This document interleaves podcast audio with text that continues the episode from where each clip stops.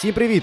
Це Вузо Оля на серйозний подкаст про серйозні книги. І з вами його ведучі Вадим Кириленко. І я, Микита Рибаков. І сьогодні ми розглядаємо історичну повість Івана Яковича Франко Захар Беркут.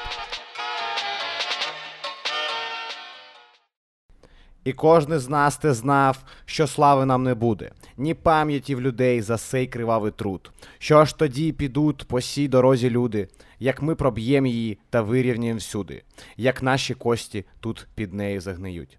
Та слави людської зовсім ми не бажали, бо не герої ми і не богатирі.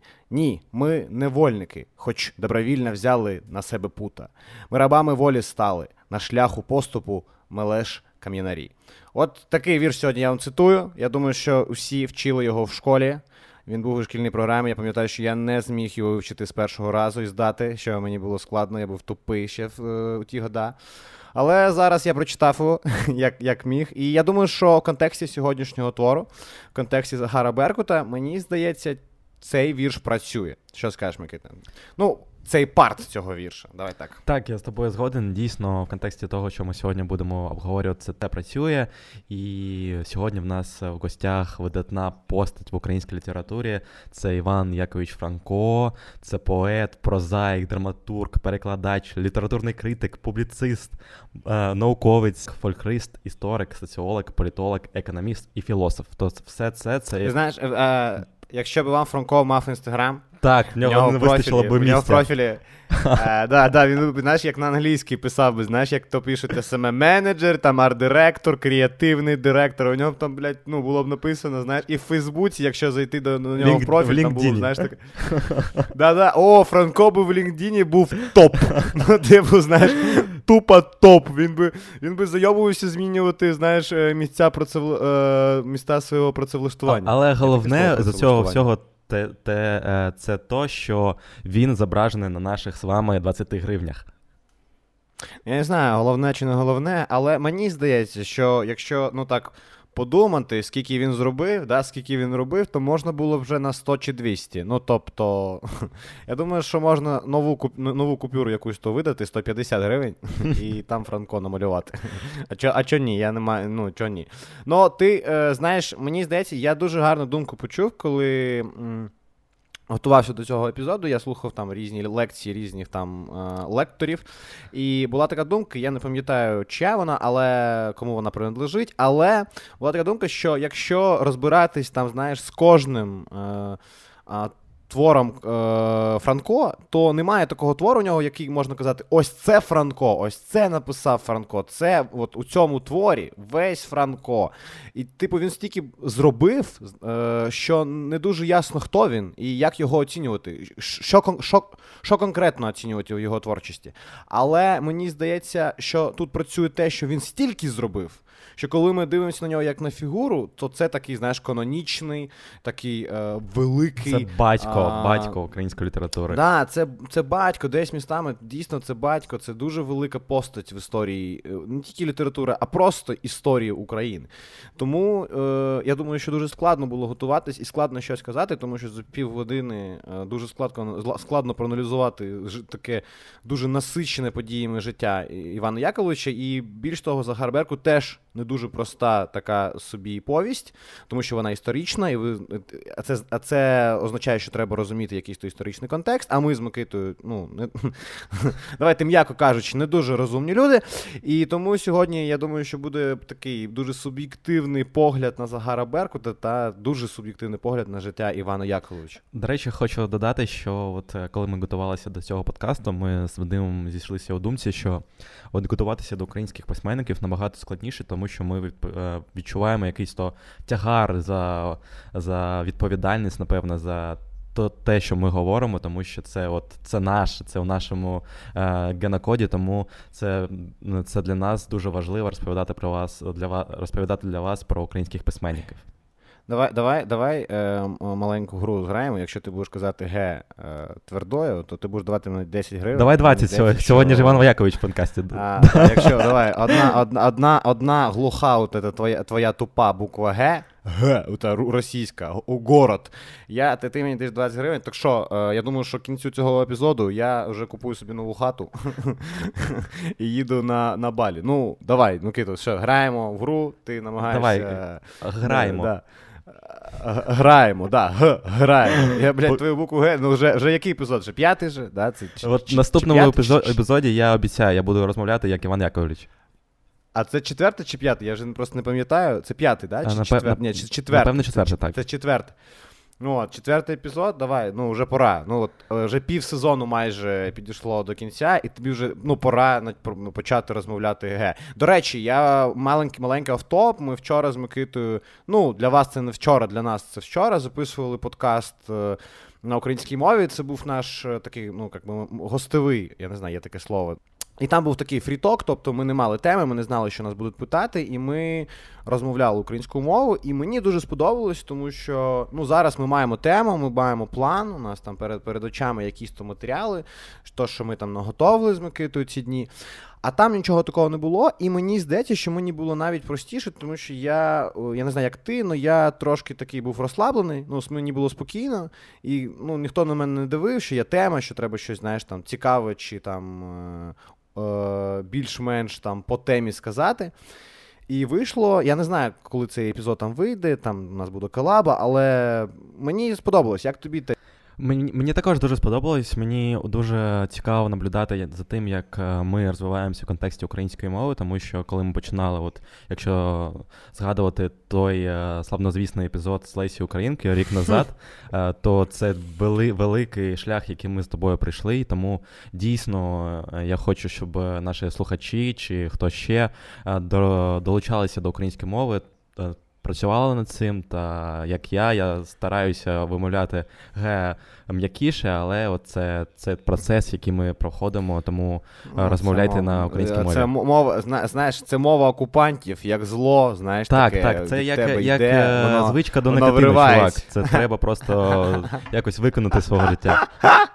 Ми ж е, порівняли російську мову з е, з палінням. Це, це, це, це, це, Я думаю, що це набагато гірше, чувак. Це ще таке дуже. Крокодил. да, да, Це крокодил по венам. Але але, але, але, не, але дійсно є прогрес, і о, той славнозвісний е, епізод нам дуже часто згадують, там, коли йде мова про а, українську мову там, в контексті нашої творчості, то е, цей епізод дуже часто згадують. Я, ну, він він ще є, ми ще його не видалили, але я думаю, що скоро ми ну, ми, вже ми вже від нього. Чувак, інтернет пам'ятає усе. Ми не зможемо Все. його видалити. Тому якщо у вас е, якщо у вас є бажання, Леся Українка, є, можна. Ну там там ми. там, знаєш, Мені здається, що там навіть не українська мова, там, типу, російська мова, куди ми вставляємо українські слова. Типу, зараз у нас українська мова, куди ми вставляємо російські слова, а там навпаки. Тобто там дуже багато расизмів. Але е, мені подобається ідея, що ми тут створюємо українську версію. Е, Одеську версію української мови, і навіть думаю, може запатентувати цей такий діалект. А, І будемо привозити його додому, до Одеси, і там вчити людей цій мові. Але давай вже ми трошки тут вже набалакали, офтопу дуже багато було. У нас часу не так багато, тому давай. Іван Як. В нього дійсно дуже велика біографія. Як Вадик е, зазначив, е, дійсно він дуже багато працював. Якщо якось якось так е, стисло переказати біографію Івана Яковича, то можна сказати, що усе життя він працював, наробив дуже багато всього, і наразі існує 50 томів його творчості, але подейкують, що це не усе. Тобто, можливо, ще томів там 10-15 може ще вийти. Тобто, давай переходити до його біографії. Треба сказати, що він народився 27 серпня 1856 року в пересілку Вейтова Гора, е, то то на королівство Галичина та Володимирі. Тобто, треба зазначити, що Іван Якович Франко народився ще е, в Австрійській імперії, яка згодом стала Австро-Угорщиною. Тобто він навіть народився не в Україні, а ця територія стала Україною декілька згодом. І в нього було дуже тяжке дитинство, тому що він. 20 20, 20, 20 гривень.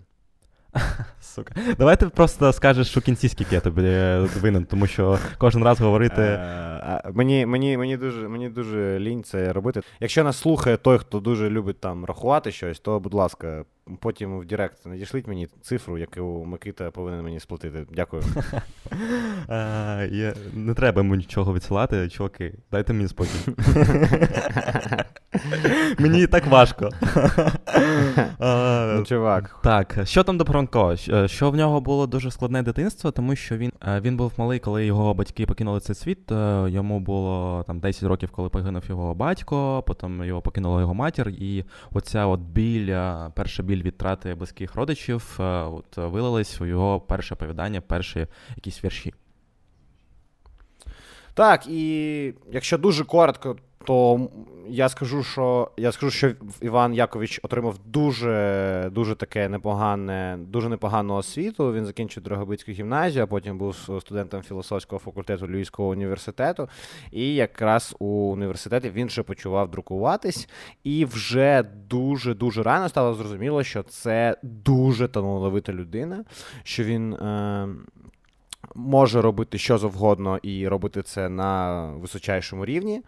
І е, він вів дуже таке активну, він вів активну громадську та політичну там діяльність і листувався з Михайлом Драгомановим, за що його арестували.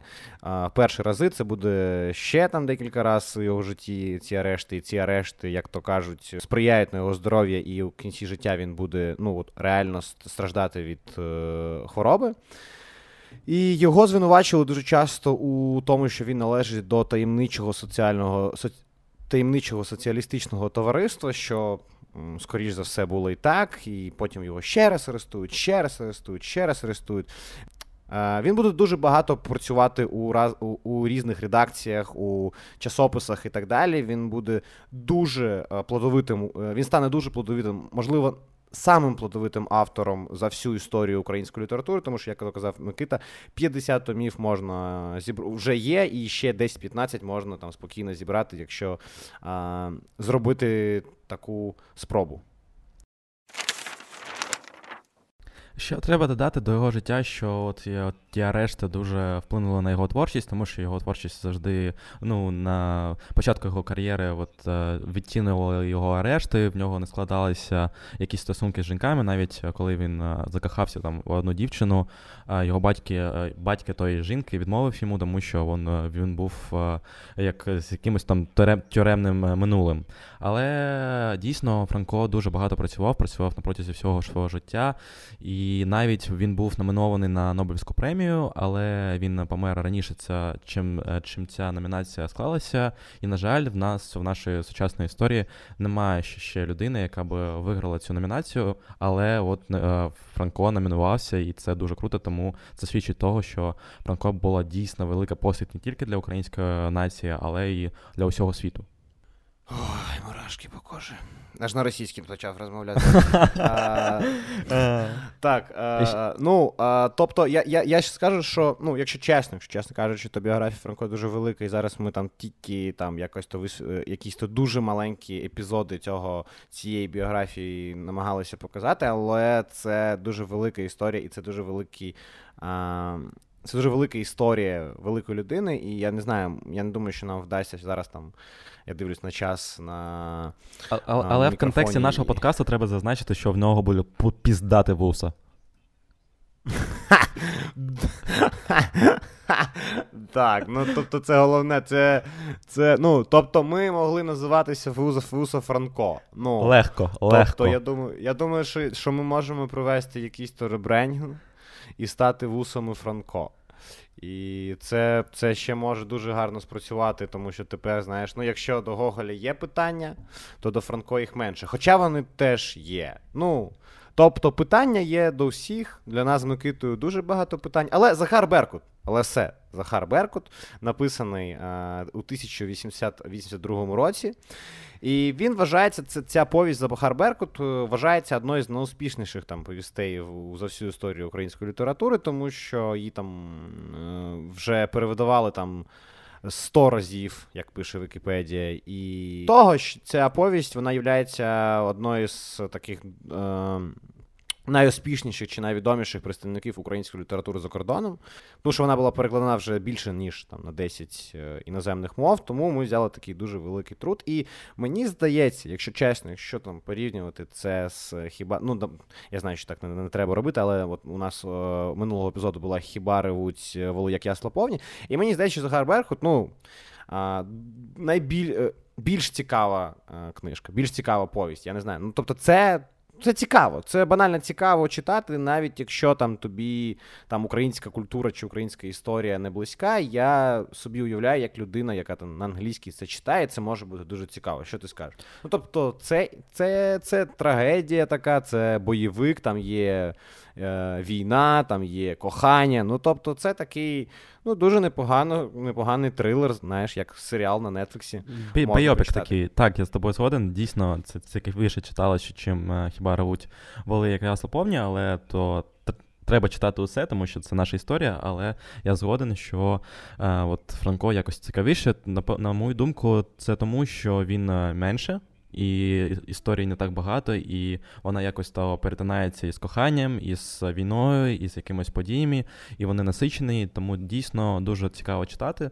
А, Давай переходити, напевно, до сьомого сюжету, і треба сказати, що події відбуваються в 1200 році, і він був такий боярин Тугар Вовк, який прибуває з дочкою Мирославою у Тухельщину, це, це у Карпатах, де князь подарував йому такі землі.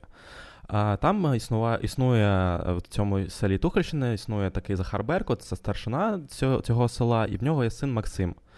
І е, в нього е, закохується дочка Тугара Вовка, і в них починаються якісь стосунки. Як вони починаються, то коли Тугар Вовк прибуває до цього села, він, щоб якось познайомитися з цими сільчанами, він починає охоту на ведмедів, і на цієї охоти Максим, син Захара Беркута, спасає доньку Тугара Вовка, і от коли він її спасає, то вони до друга закохуються. Це якийсь то е, початок е, початок цієї події, початок повісті. Що відбувається далі? Е, згодом виясняється, що до цього села Тухощина йде якийсь то полк монголів, тобто в них є в них є якась то зовнішня небезпека. А... І далі давай, давай ну, да, минулого епізоду, минулого епізоду, просто ти забрав мене переказ твору, все сам сказав, я там нормально те послухав. Зараз можна, я трошки там ну, побалакаю, ну мені цікаво, бо, бо дуже цікавий твір.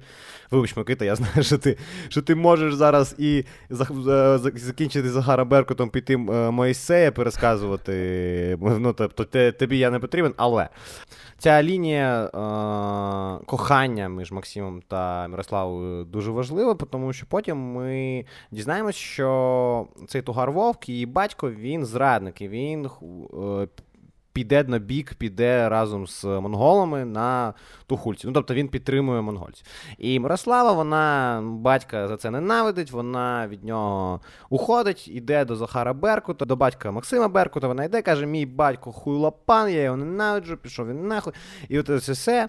І починається щось е, ну, схоже Стандартні на... відносини з батьками нашими, так? Ну, мій батько до монголів не ходив, ти вибач мені. Ну він, звісно, ну те, те ще чувак, ну він він да мамку кинув, але якщо він до монголів пішов, то я не знаю.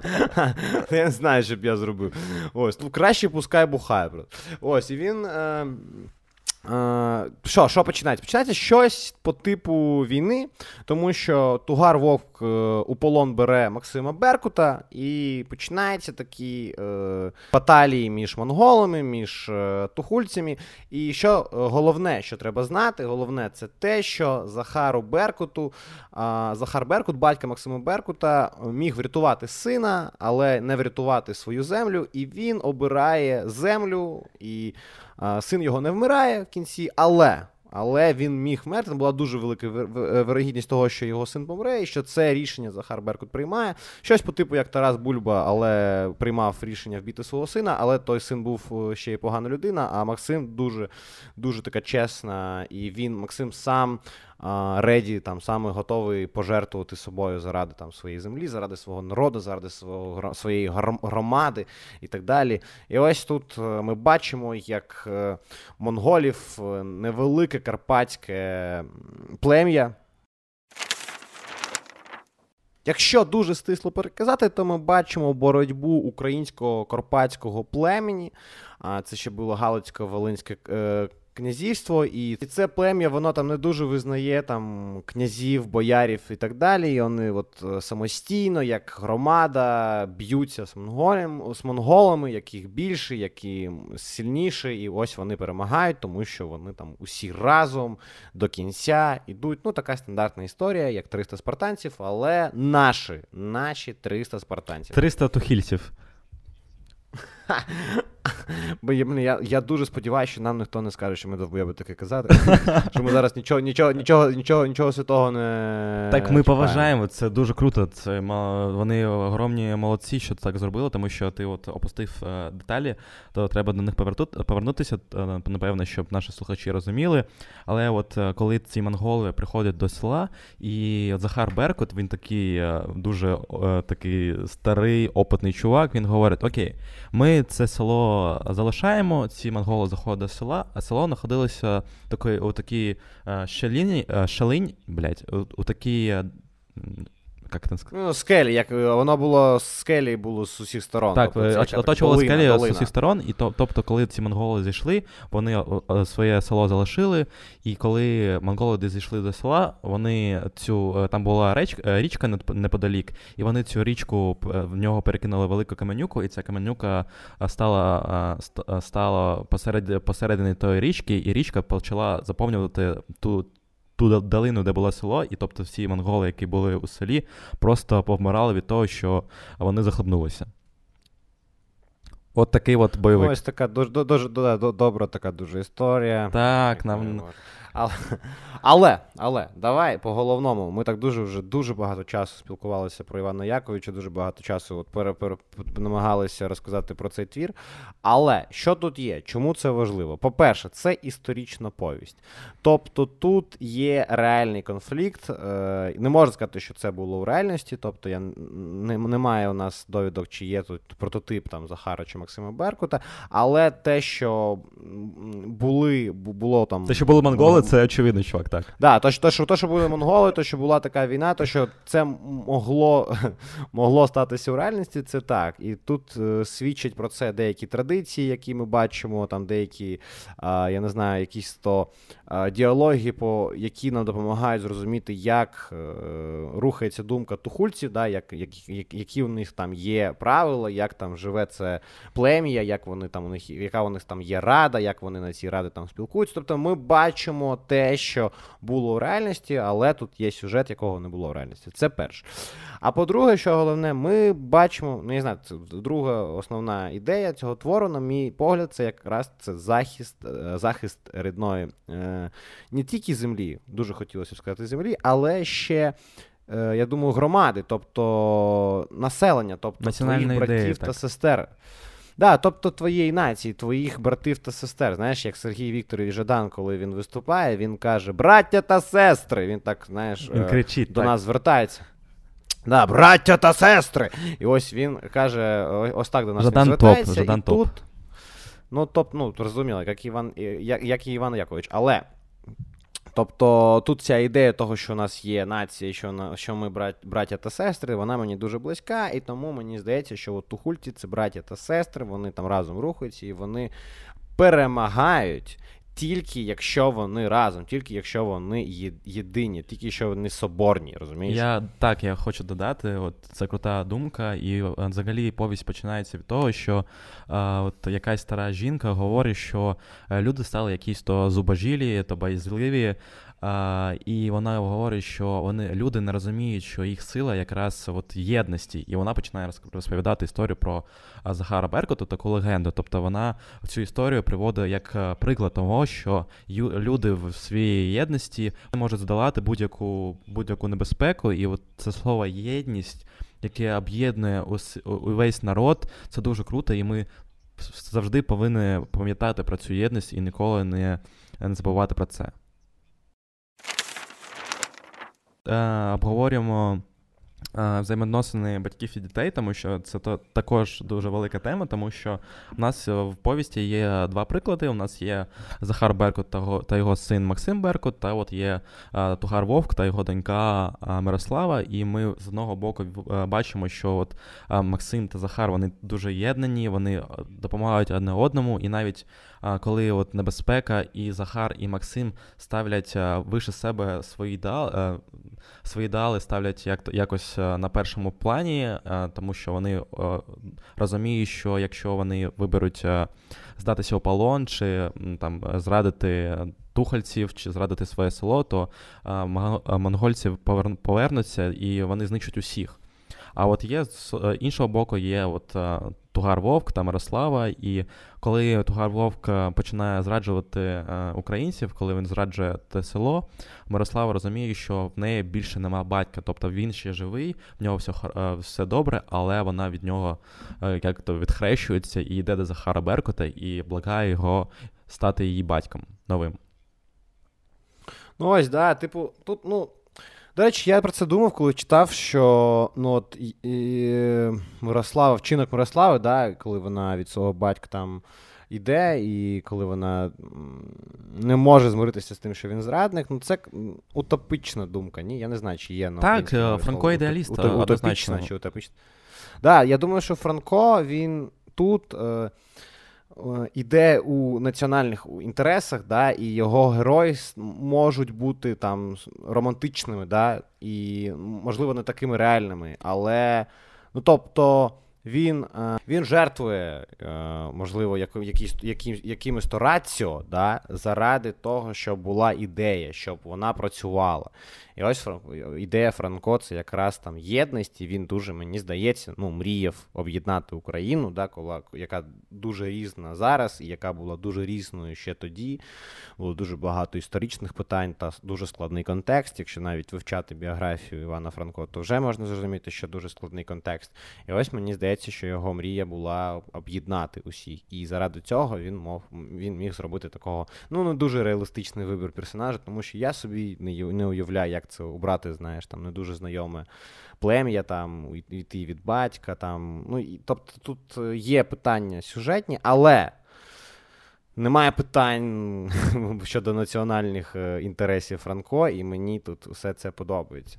І навіть як Захар Беркут ризикує життям своєї дитини заради того, щоб громада жила, це теж дуже дуже дуже круто. І сам Максим це приймає. І це те, що ми напевно бачили на Майдані, коли люди виходили, хоча була небезпека, люди ризикували життям заради нашої справи, заради того, щоб е, Україна жила, заради заради захисту рідної землі і так далі. І це спрацювало. І ось це спрацювало і у Захара Беркут.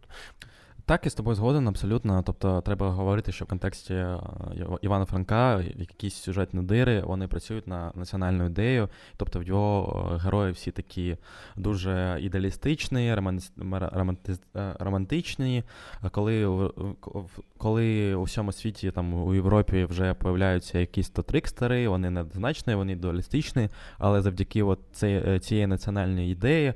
Франко е, робить своїх героїв саме такими, щоб щоб українці е, зрозуміли, як, на які ідеї треба підтримувати. І навіть е, в нього була така історія, що він звинуватив Адама Мицкевича, це польський письменник та поет. Він звинуватив його в зраді, і після цього на нього якийсь то поляк замахнувся на його життя. Не убив, але от Іван Франко, от, от ці національні ідеї не, не, не тільки топив за Україну, а ще й інших наших сусідів теж під, під, питався якось то змінити, але у нього не вийшло. Ось на цій ноті, я думаю, що е, можна і завершати сьогоднішній епізод подкасту. Е, такий трохи складний, тому що дуже багато дуже, дуже багато треба було обсудити сьогодні, і ми, як завжди, зробили це тільки на 15%. Якщо я дивлюсь на плани, розумію, що ми ніхуя не встигли. Але як є, як є, сьогодні у нас був Іван Якович Франко. Сьогодні ще з нами були Микита Рибаков та Вадим Кириленко. І ми, я нагадую вам, що у нас є усі соцмережі, що ми є в Телеграмі, що ми є в Інстаграмі, що у нас у нас можна слухати на SoundCloud, Spotify, Apple Podcast і так далі. і так далі. Що у нас є Patreon, де нас можна підтримати, що нам можна писати коментарі, що нам що можна робити е, репости епізодів, що у нас дуже цікавий е, зараз інстаграм, де ми пишемо про літературу світову і так далі. Тому долучайтесь, а, любіть українське, а, читайте і Франко, читайте Захара Беркута. Ну і чекаємо вас через два тижні. Дякуємо, що, що слухаєте. З вами були Вуса Гоголя. Пока-пока.